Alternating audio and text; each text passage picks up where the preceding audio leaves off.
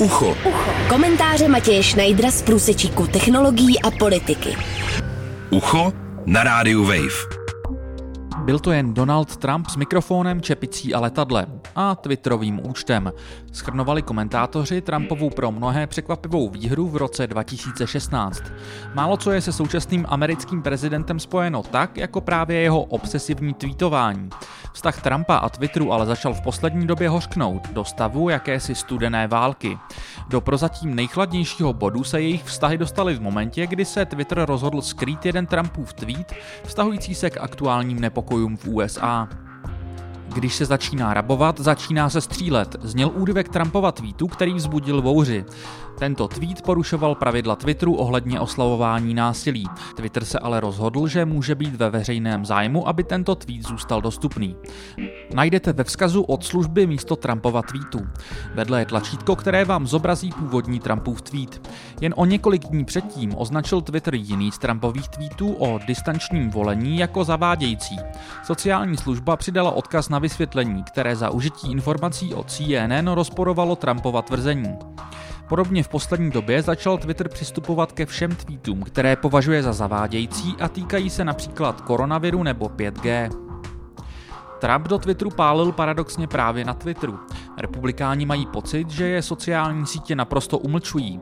Silně je zregulujeme nebo úplně zavřeme, spíše než abychom dovolili toto, tweetoval. O mýtu, že Silicon Valley nadržuje americké levici, jsem tu mluvil například v loni na podzim. Pravdou je, že obzvlášť od Trumpova vítězství se technologičtí giganti republikánům naopak velmi podvízejí. Ostatně Trumpovo tvrzení, že ho Twitter umlčuje, je naprosto nesmyslné, jak dokládá samotný jeho účet s téměř 82 miliony followery. Většina sociálních služeb při mazání obsahu reaguje především naprosto nekonzistentně na tlak veřejnosti a v sítu jejich mazání a blokování často uvízne leckdo, od dezinformátorů typu Alexe Jonese až po náhodné levicové aktivisty. Do války s Twitterem se po boku Donalda Trumpa pustili i další republikáni, především populistický senátor z Missouri Josh Hawley. Jeho kritika byla sofistikovanější, ale pouze na první pohled mířila na sekci 230 zákona Communications Decency Act. Podle Hawleyho výkladu tento zákon zavazuje Twitter k neutralitě při moderování obsahu na své síti. To je ale naprosto pomílené čtení zákona, který naopak měl rodícím se internetovým platformám rozvázat ruce, aby nenesli zodpovědnost za obsah, který na nich tvoří sami jejich uživatelé, a zároveň, aby se nebáli nařčení z cenzury, když budou moderovat obsah dle svého nejlepšího vědomí a svědomí. Twitter se pustil do boje, který mu ještě donedávna nebyl vlastní. Vedení Twitteru svoji službu vždy rádo oslovovalo jako svobodnější, co se možných projevů týče, než je jeho konkurence. Byť se tím příliš nechlubil, těžko rozporovat, že pozornost, jakou mu přináší právě Trump, byla užitečná i pro tuto sociální síť. Bylo by ale banální odmávat válku mezi Trumpem a Twitterem jako malicherné vrtochy amerického prezidenta.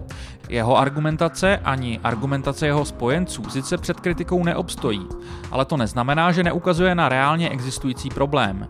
Tím je obrovský vliv sociálních sítí na podobu veřejné debaty. Svoji moc přitom všechny sítě využívají naprosto nekonzistentně a dokud tomu tak bude, budou útoky Trumpa a jemu podobných silně rezonovat u velké části populace. Matěj Schneider, Radio Wave. Ucho. Ucho. Komentáře Matěje Schneidera z průsečíku technologií a politiky. Ucho na rádiu Wave.